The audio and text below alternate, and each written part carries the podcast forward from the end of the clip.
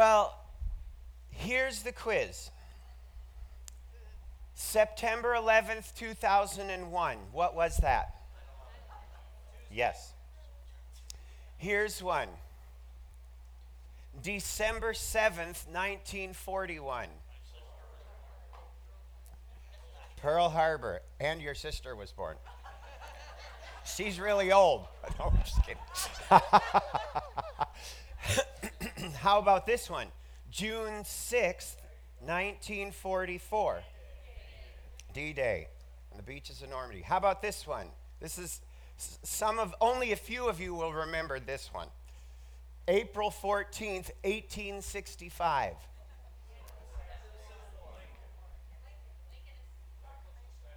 Lincoln's assassination. Yes. Okay, here's a couple tougher ones. January 28th, 1986. Yes. The Space Shuttle Challenger explosion. Yes. How about this one? This one's even more obscure. May 6th, 1937.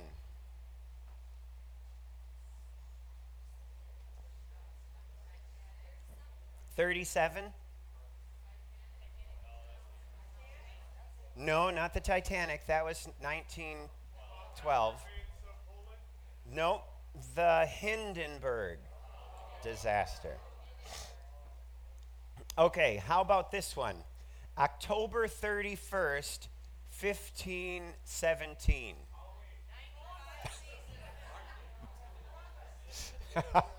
Columbus sailed the ocean blue in 1492. Yes. No, our biggie for this week, for this study, is October 31st, 1517. You may not know any other dates in the 1500s or 1600s or 1700s, but of all the dates, October 31st, 1517, a monk named Martin Luther nailed his 95 theses on the doors in Wittenberg or if you're German, you'd say Wittenberg. Now, in 1519, exactly 500 years ago, this year was what's called the Leipzig debate.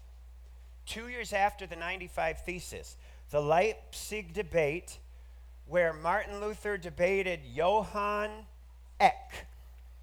You don't have to remember any of this. Exactly 500 years ago, they debated the authority of Scripture. And so, I wanted to share a quote from Martin Luther's theses.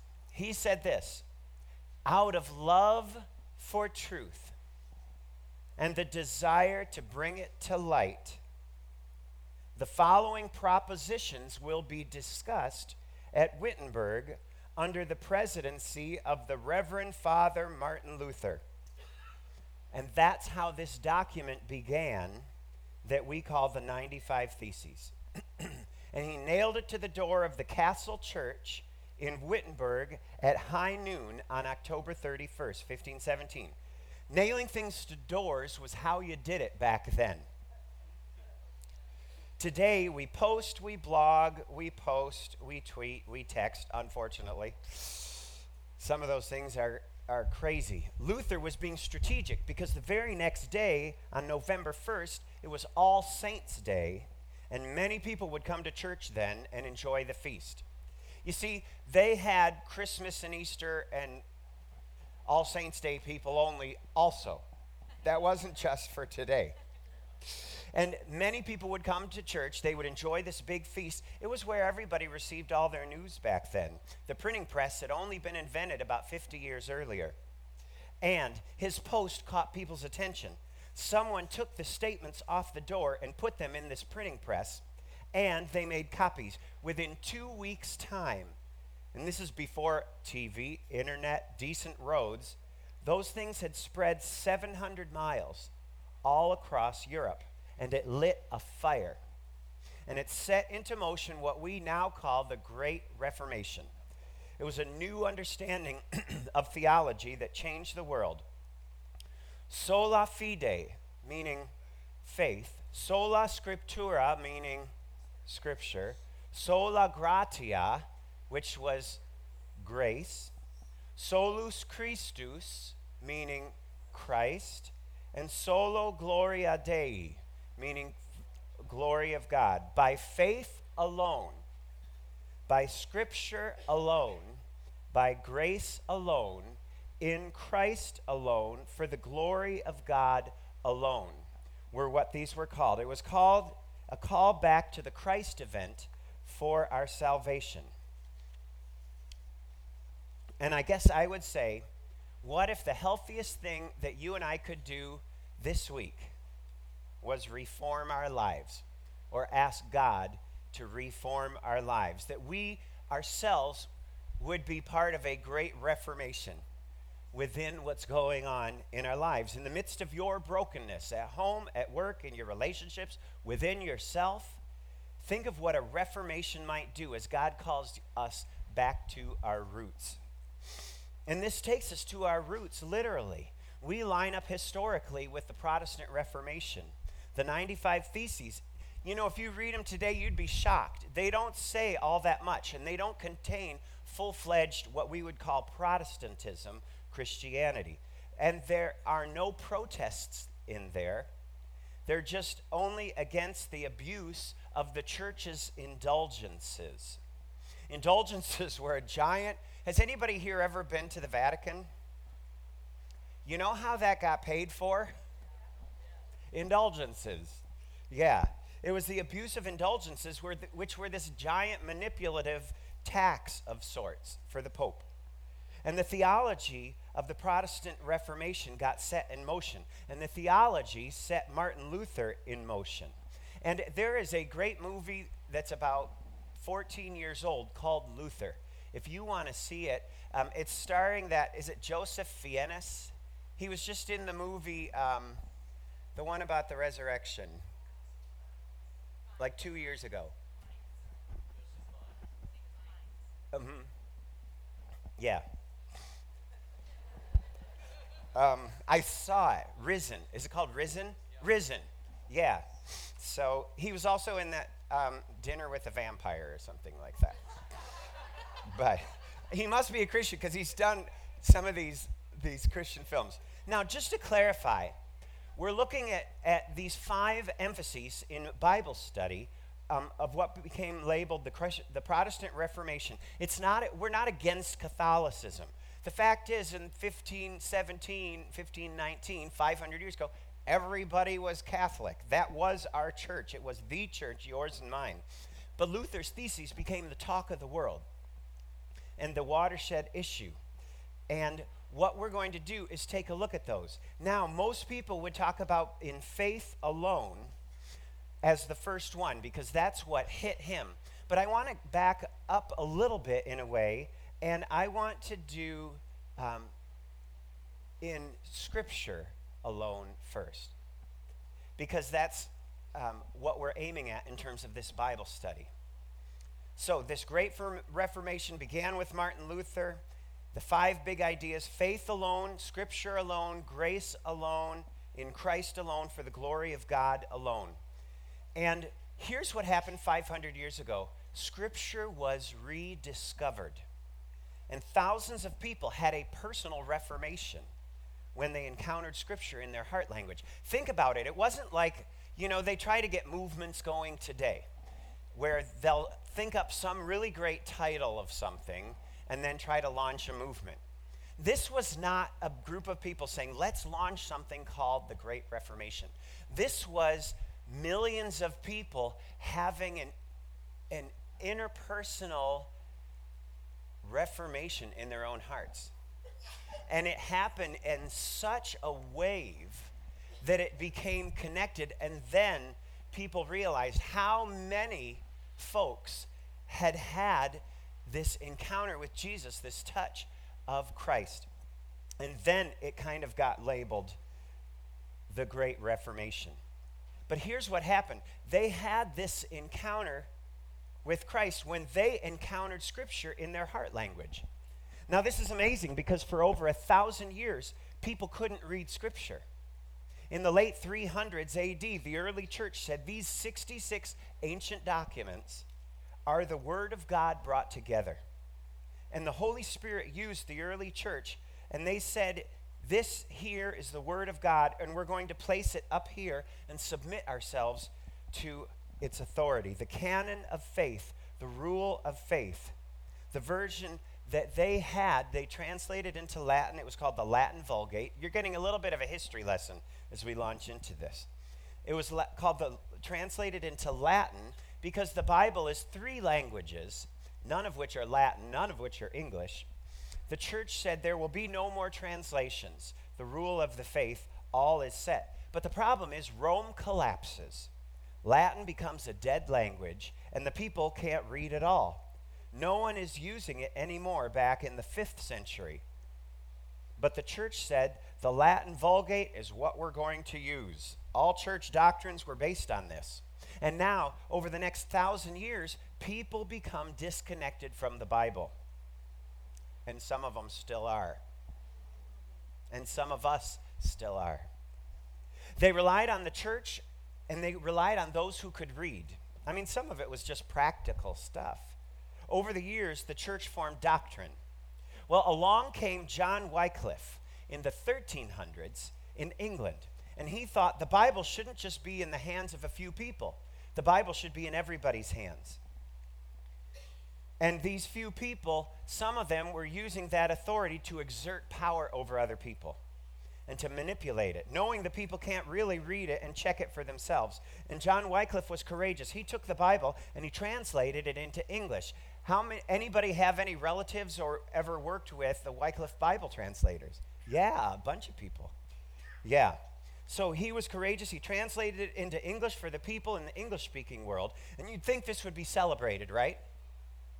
With parades and with parties, that he cared enough to give them the Bible. But no, the church was so offended by translating it from Latin into a language people could read, they had a council, like a trial, and they decided to kill him. Our, yes, our glorious history. He died right before they could execute him, and that's the ugly part of the Middle Ages. Well, following in the shadows of John Wycliffe was John Huss in the 1400s in Prague, the Czech Republic. This Catholic priest's life was changed by Jesus. And he also said the Bible shouldn't, should be in the hands of the people. And he started reading it differently, and he began to realize what he'd been taught. Many of the things were not in the Bible like indulgences. You pay money to get forgiveness, purgatory, things like that. And Huss began writing books against this. Now you'd think he'd be celebrated, right? But you know what happened, don't you? No. They said, John Huss, why don't you come here? We'll have a council. We'll debate. And he went thinking he would talk about this. They arrested him, humiliated him as a heretic, and they said, Recant of everything you've been teaching. Will you recant? No. The Bible says these things, and they burned him at the stake in Prague. You can still see a plaque there where that happened. He took this Bible and said, This is what determines doctrine, this is what determines truth. That was in the 1400s. Now, a hundred years later was Martin Luther. He could not feel loved by God. He was taught all the ways that you earn salvation, you earn favor with God, and he never could. He could read the Bible, the New Testament, and came across this the just shall live by faith in Romans 1:17. And he said, I'm not saved by the teachings of the church, but by the grace of Jesus Christ through faith in him. And after that, Martin Luther read the Bible differently. You know, if you are approaching this without faith in Christ, it kind of is a bunch of do's and don'ts. And so we've got to stop blaming everybody for not getting it. But when you come to faith in Christ, if you spend your time doing the do's, you don't have time to do the don'ts. And even if you could, you wouldn't. So you don't, so you can't, so it's good.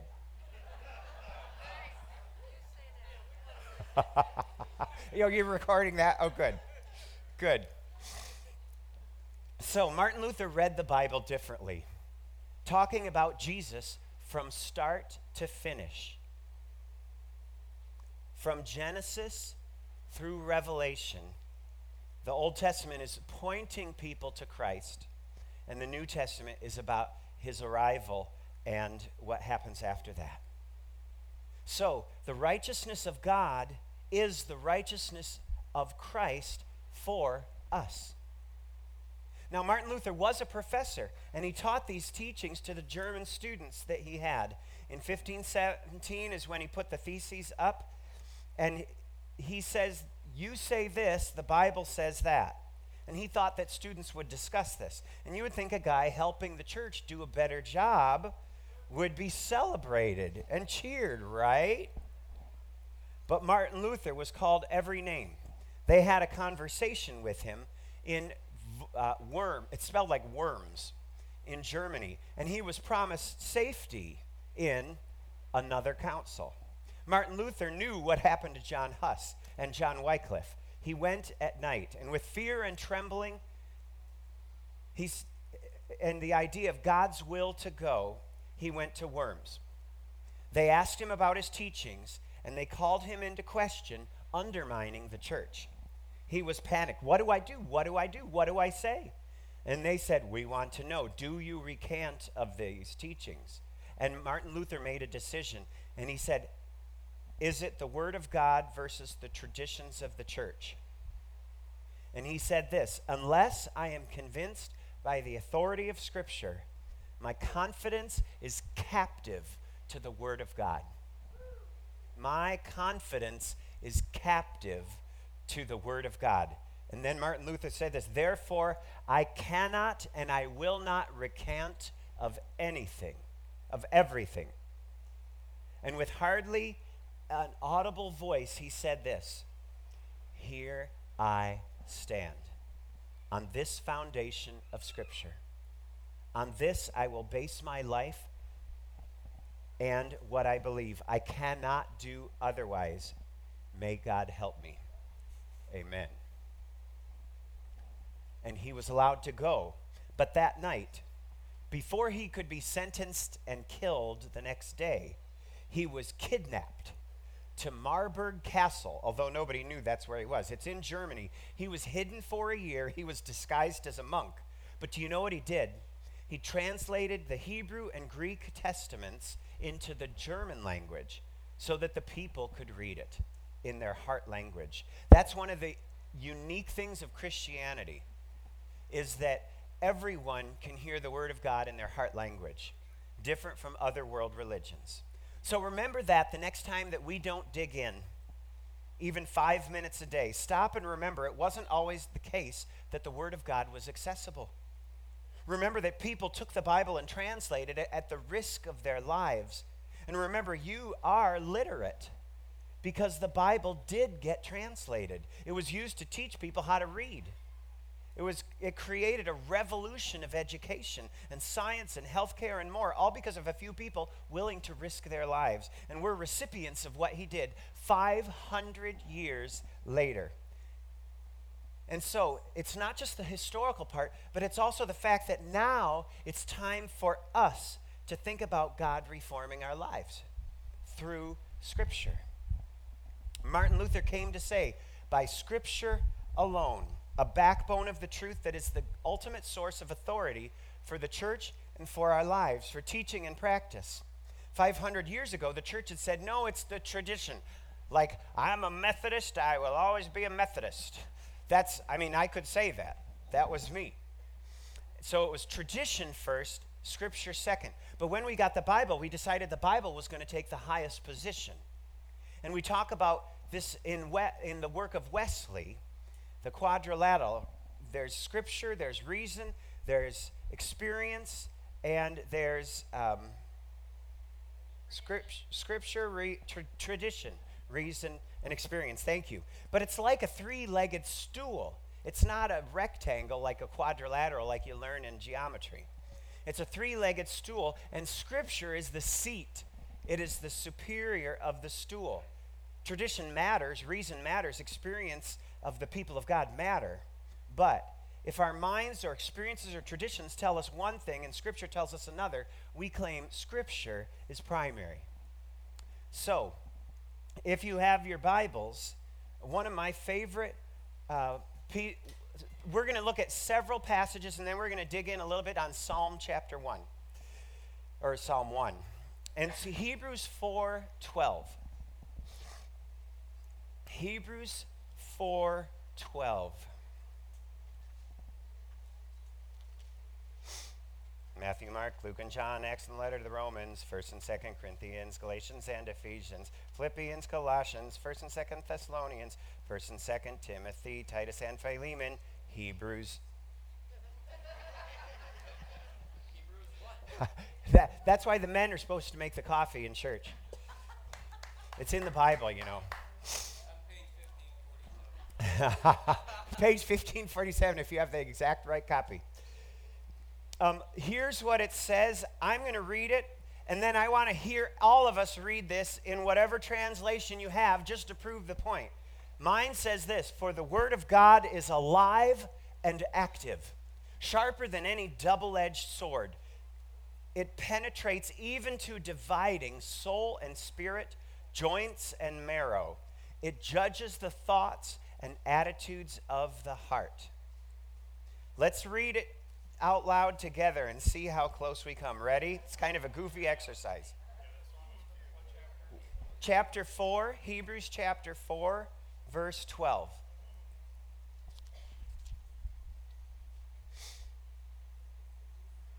Are you ready? Let's hear it. Read it to your neighbor at least.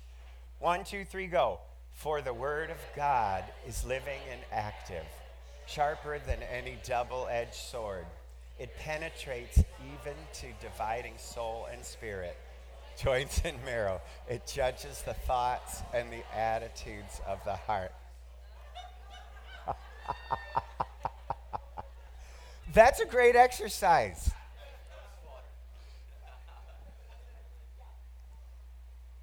There are so many nuances that are still being learned about the first century Greek that this was written in that translators aren't just coming up with new words or new ways to say it. They're, they are still finding in archaeological digs not just words in the Bible, but they'll find other, they're not just finding scrolls or uh, codexes of the book of Hebrews, but they're finding other documents from the exact same era that this was written in that add nuances to the meanings. Uh, they're using the same words that the authors use in Scripture, and it adds more meaning. So it is a double edged sword. It's sharper than any double edged sword. The Bible is potent, it is powerful. Think of it this way if you got a text message from God, would you read it? You know, we cannot ignore text messages. Oh, there's one on my phone right now. We cannot ignore text messages, and it's no big deal to say, oh, just a second, or you'll be like talking to somebody and like you're not looking at your phone and and you're not fooling anybody anymore. The Bible is so potent and powerful, but if you got a text message from God, would you read it? Yes. We always read our texts. The fact is, you and I received a text from God. And the Bible is a library of texts, a collection of 66 ancient books, ancient documents, over 40 different writers, and all of them tell one story the story of redemption, recapturing what was lost. So today, if someone says to you, I don't believe in the Bible, I don't believe the Bible is true, you can know that's a pretty ill informed statement. Their question doesn't make sense. If they, if they say that, you say this winsomely and contagiously. Oh, you don't believe? Oh, wow, you don't believe about you. Which part? What Moses wrote? Or the Psalms, which are devotions? Or do you not believe that Matthew, Mark, Luke, and John all, do you believe they lied about Jesus? You see, there's so many parts 66 ancient documents, some written by peasants, some written by kings. The richness and the complexity of this makes that a very ignorant statement. It was written over about 1,600 years, written down. It was written in three languages. What are the languages? Greek, Hebrew, and a few small sections in Aramaic, which is like the ancient Arabic language. Nowhere else in ancient literature do you get the story, the history, and the commentary all in one. It is very rare in ancient literature. Remember, though, you may be the only Bible someone ever reads. The other thing that's interesting about the fact that the writers call the Bible sharper than any two edged sword is what one thing about a two edged sword is it cuts both ways. It, it's not just for out there. And, and the scripture even says dividing soul and spirit, joints and marrow. And you've got to remember as you are encountering this, um, this word of God, it's going to cut back at you. And it's going to cut into your heart. And it's going to reveal things to you that you were blind to. Prejudices that you had, blind spots that you had. It's going to it's going to cut open um, the shadow parts of your life. They might be f- due to your family of origin. And it's going to, when it, when it separates the bone and the marrow, it's going to bring light into areas in your own soul that you have yet to offer to the light of God. That's, I think, what's so powerful about this idea of a double edged sword. So the Bible is very powerful, but not if you don't read it. Thanks to Amy Grant and Michael W. Smith, we all know Psalm 119, all the old people among us, of which I'm counting myself, know Psalm 119, verse 105. It says, Thy word is a lamp to my feet and a light to my path. A specific lamp to your feet? David, who wrote this, David, that's really personal. It's showing my feet. It literally helps you like that. It's like you're saying, God knows the circumstances of my life. And David's saying, that's exactly how it is. This is not just a big intellectual pursuit. This is someone desperate to be in touch with God. It's as if God is speaking to me. Being in God's Word is practical. But when I get out of God's Word, when I leave this behind, I magnify weaknesses in other people and I overlook my own weaknesses. When I get out of God's word, I start blaming everyone. I start thinking my problems are somebody else's fault. When I read God's word, I realize my problems are my responsibility and theirs are theirs, meaning I don't have to solve everybody else's issues. I need that kind of a reformation in my life. It helps me set boundaries that God's not that I'm not to care and help, and when a boulder lands in somebody else's life, I'm to be there to help pick it up. But if I don't read it, I magnify their weaknesses and I overlook my own. Another thing, if I'm not in God's Word, I begin to evaluate the world as if that's all there is, as if there's no eternity, as if all there is is what you see. Nothing more than this world to live for. When I open God's Word, I'm reminded that my life is a small part of a much bigger story. Think of your favorite actor that you'd go to see a movie just because they're in. What if there was somebody in the background, one of the extras, being like over Denzel Washington's shoulder? But you know what? When we get out of God's Word, that's what we try to do. We make it so much about ourselves that we do have a part to play in this amazing script. Not saying our life is a movie, of course, but we forget what our role is and who the primary mover is. And God's the star, God's the lead. And we are all a part of that story and on the journey all together. Another thing, when I get out of God's word, I tend to close my hands on my possessions. My selfishness, my being self centered. I cling to stuff. It's directly related to my time in this book. Third, Fourth, I tend to hold on to my anger too long when I get far away from this book, and I bet you do too. Maybe even moms and dads here. There is a reformation waiting. But it's kind of hard today because the Bible is so unique. Okay, quiz time again. What book is excluded from the Wiki bestseller list? The Bible. The Bible is excluded from the Wiki bestseller list. You know, Wikipedia, Wiki bestseller list. Do you know why? Because every single week it would be the bestseller. Isn't that awesome? I mean, I don't blame them for that. It's pretty impractical if only nine other books get named. So, the first book, this book that's excluded from the Wiki bestseller list is our Bible. Now, what book is the first book that is banned? B A N N E D.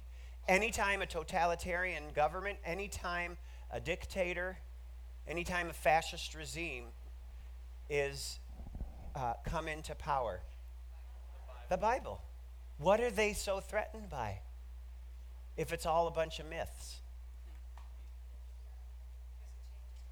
It changes people's lives. It empowers people. It reminds people of, I don't know, maybe the truth. There's really something to it, and how ironic that the dictators who are going with all their might against God acknowledge that, and we don't. Martin Luther handed us a great gift, and he lived to tell about it. And the reason why is because Germany's further away from the Italians, so they couldn't get him.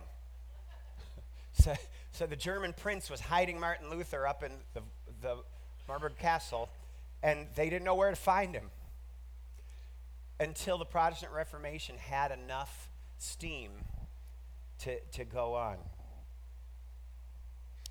I want us to, um, for the second part of this, to look at Psalm 1. If you open your Bible right down the middle, Genesis, Exodus, Leviticus, Numbers, Deuteronomy, Joshua, Judges, Ruth, 1st and 2nd Samuel, 1st Kings, 2nd Kings, 1st and 2nd Chronicles, Ezra, Nehemiah, Esther, Job, Psalms, Proverbs, Ecclesiastes, Song of Solomon, Isaiah, Jeremiah, Lamentations, Ezekiel, Daniel, Hosea, Joel, Amos, Obadiah, Jonah, Micah, Nahum, Habakkuk, Zephaniah, Haggai, Zechariah, and the last book, Malachi. Boy, I wish I wish I knew that in seminary. How sad! Like our first quiz was you had to write down the books of the Bible in order, and I didn't even know that. And spell them right for crying out loud. Seriously. Psalm 1. I know, I, I would have to. The amount of gray matter in my brain that is devoted to song lyrics from the 20s and 30s and 40s and 50s, I'm, I'm a warped person. so I would have to literally slow down my brain and sing it but say it. Psalm 1.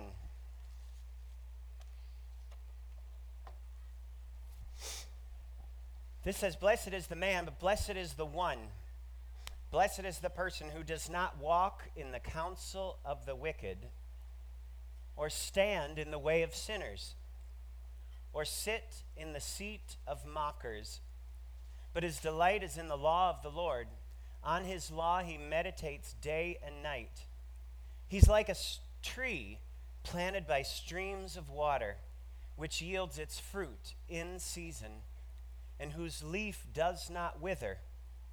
Whatever he does prospers. Not so the wicked. They are like chaff that the wind blows away. Therefore, the wicked will not stand in the judgment, nor sinners in the assembly of the righteous. For the Lord watches over the way of the righteous, but the way of the wicked will perish.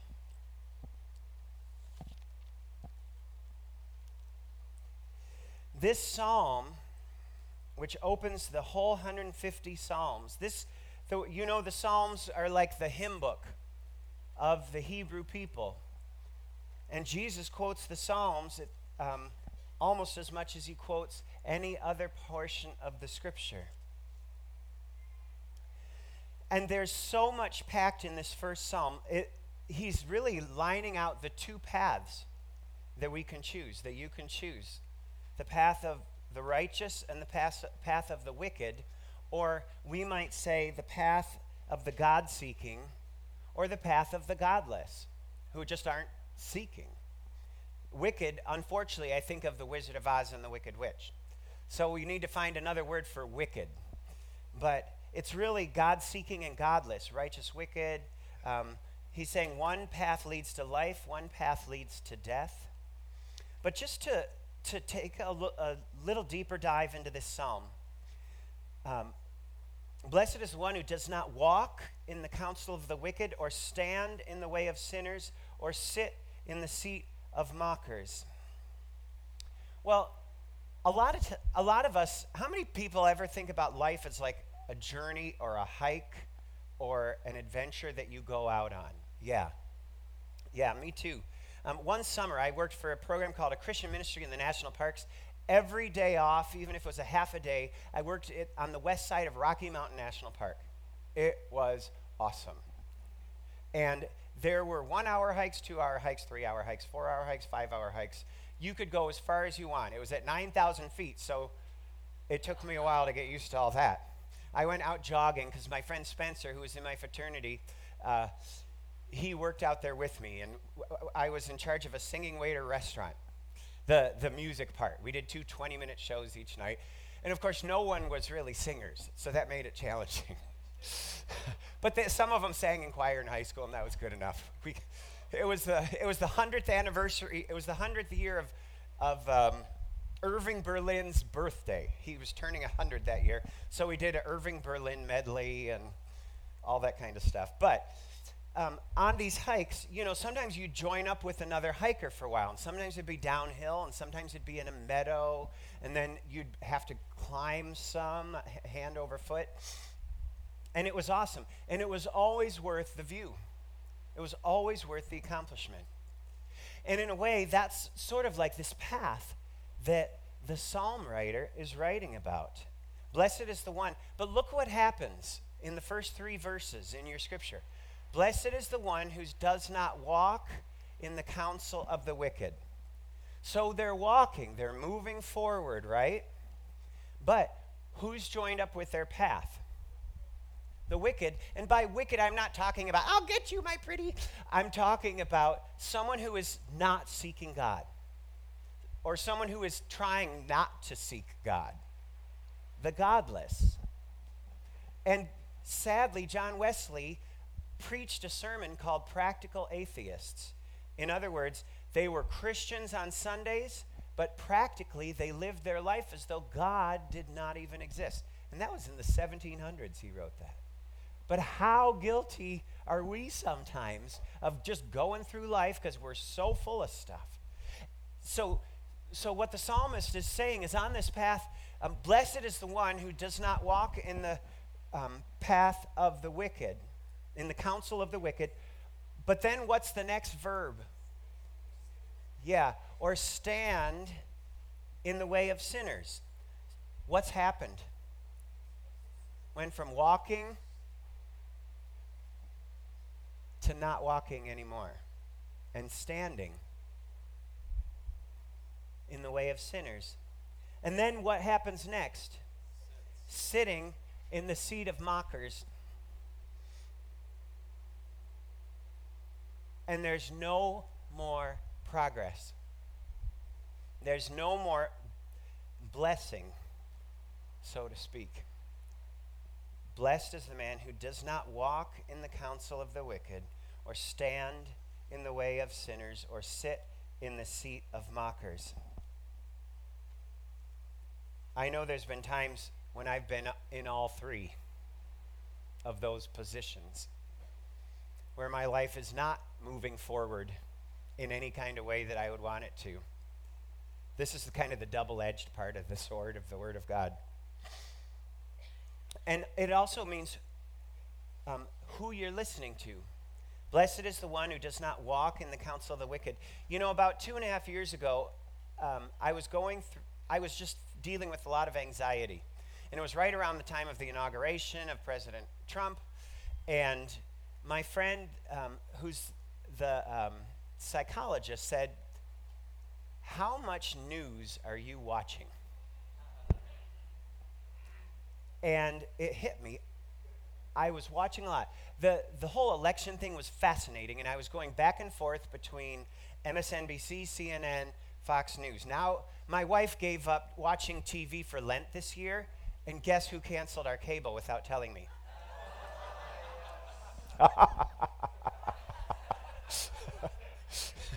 we still have Netflix. it's really okay.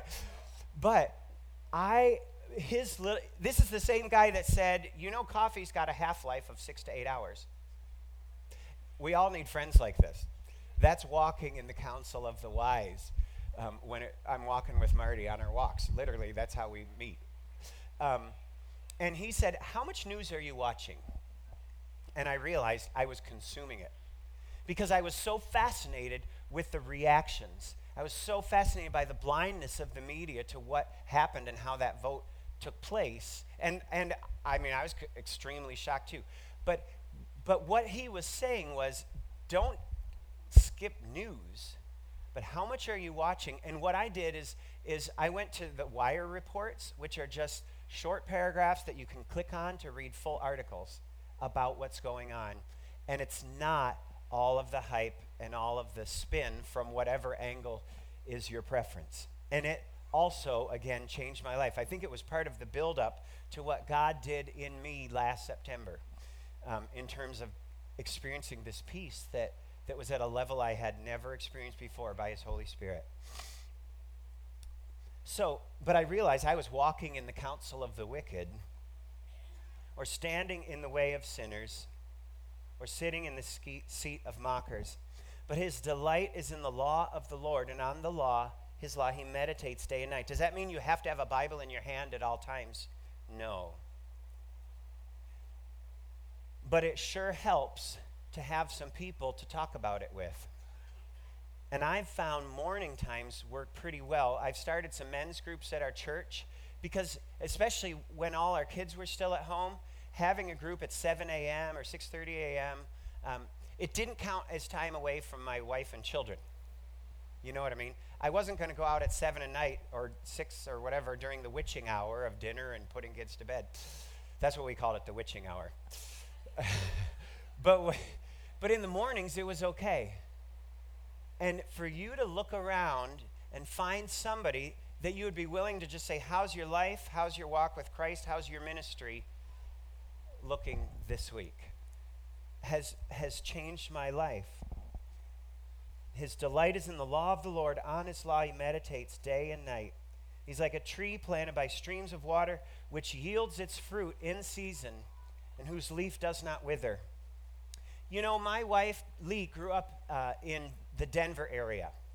And so we've gone out west fairly often. Um, She's got a family now in Rapid City, South Dakota, which is where Mount Rushmore is, and the Black Hills and Custer State Park. It's really beautiful. But I'll never forget driving back from there, from out west.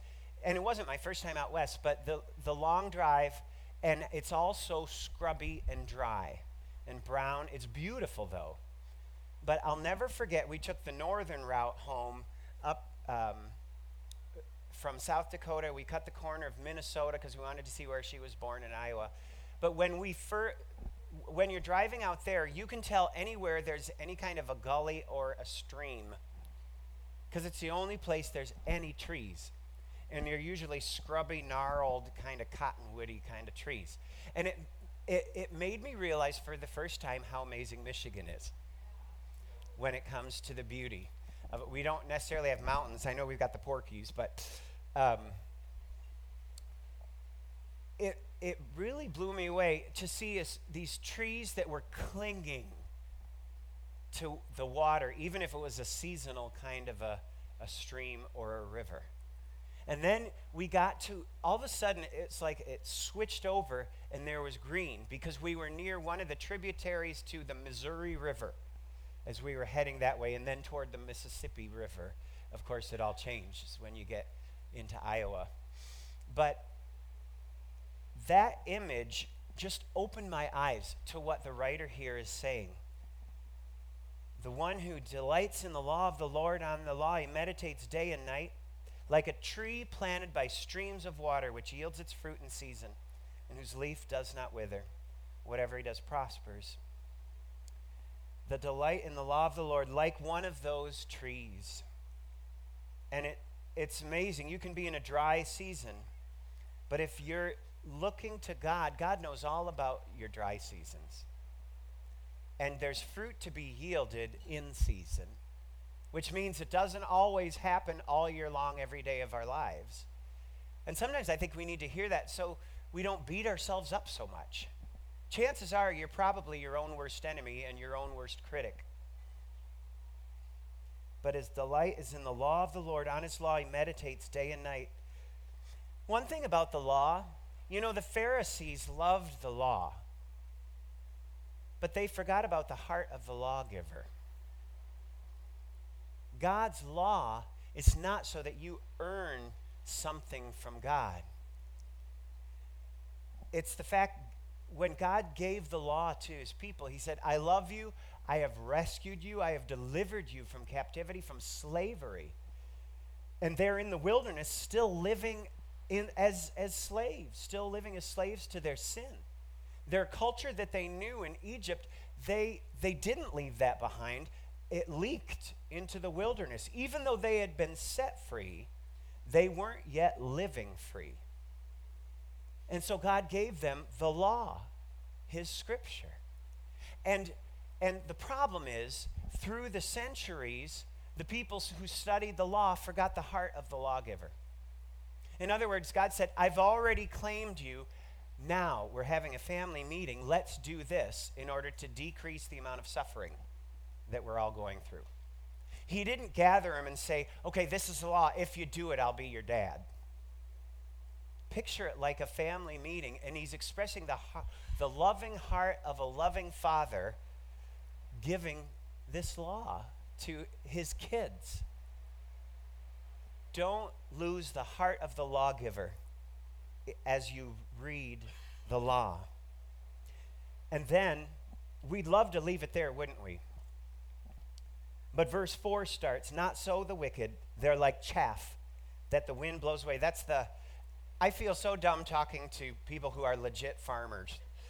Um, but as I've read, the chaff is like the crusty outer part of the wheat, and they would throw it up on the threshing floor was on the top of a hill in Palestine. They would throw it up high and the chaff would blow away, but the kernels would fall right back down. I'm seeing a lot of nods, so and and that that's the image that he's talking about. The wicked are like chaff that the wind blows away. You know, um, it says we need to know God's word that we're not um, caught up by every wind of doctrine that comes our way. Therefore, the wicked will not stand in judgment, nor the sinners in the assembly of the righteous. For the Lord watches over the way of the righteous, but the way of the wicked will perish. I want to go back to the, what we said at the beginning. The Psalms, if you read through the Psalms, um, just, just a coaching point for that. There's three types of Psalms there's Psalms of integration, Psalms of disintegration, and Psalms of reintegration. Like if you are if you are feeling um, if you are going through a, an awful time in your life and you read a psalm that says well praise the lord let everything that has breath praise the lord you're like okay this is not connecting with me. That's because you are in a state of disin- disintegration and you're reading a psalm of integration do you see the difference Integration, the world is wonderful. I am, I am one with this God. We give you all the praise. Psalms of disintegration is, my life is falling apart. God, where are you? They left that in the Bible. That was the people's cry. That was their hymn to God. And then Psalms of reintegration is, though the world around me is falling apart, yet will I praise the Lord. So as you read through the Psalms, just know that that's kind of what's going on. But what the Psalms also do is they point out the two paths the path of the righteous and the path of the wicked, or the path of the God seeking and the path of the godless, or the path that leads to life and this one that leads to death. And in these two paths, one of the paths delights in God's word, and one of the paths scoffs at God's word.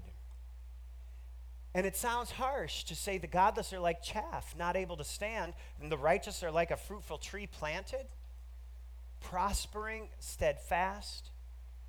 You know, it's funny because in worship, we focus on the path of the righteous. We do a lot of singing that celebrates the way of the righteous, the people seeking God like that. But the, the understanding of the path of the godless, of the way without God, is lost in our worship today. It was not lost to the ancient Hebrews. They talk about both paths. But here's what we need to understand both trajectory, hmm, trajectories. Thank you. Speaking of launched, uh, we need to understand both trajectories and here's the deal the righteous get what they're seeking, and the godless get what they're seeking. You know, I heard someone say, those who believe they can and those who believe they can't are probably both right.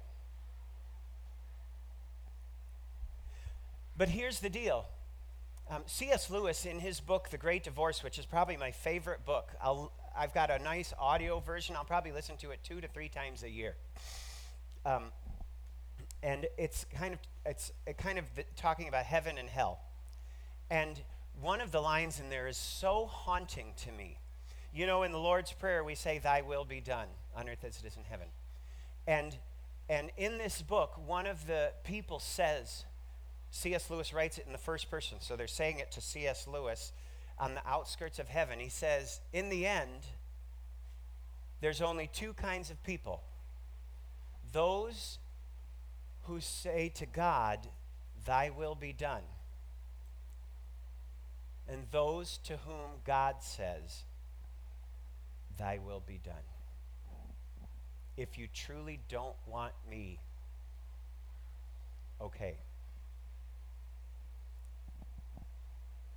Do you get it?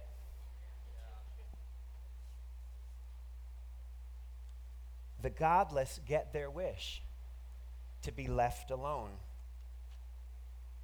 But here's the thing that we must understand the two paths, the pathway of the righteous, the pathway of the wicked. There's only one person who has ever walked in the way of the righteous, and that's Jesus. Only Jesus has walked in the way of the righteous. The two paths of righteousness and wickedness are far, far apart, except for the one point in history where they converge, and that's at the cross the cross of Jesus Christ. And it's there that Jesus took upon himself all the shame, the guilt, and the judgment of the wicked and the godless. And he remained faithful. The righteous one is one of the scriptural names for Jesus. It's at the cross that we who travel the way of the wicked, the way of the godlessness in our thinking and in our living, can finally cross over through grace to the path of the righteous. May his word be ours and a part of our daily life and a part of this journey that we go on. Yes, Bible, B I B L E, can stand for basic instructions before leaving earth. But I need it to be so much more than that for myself. Because the way you get there is moment by moment. And praise be to God for his son Jesus, the one who walked the path of the righteous for our sakes. And it is by Scripture alone that we know this. Let's pray.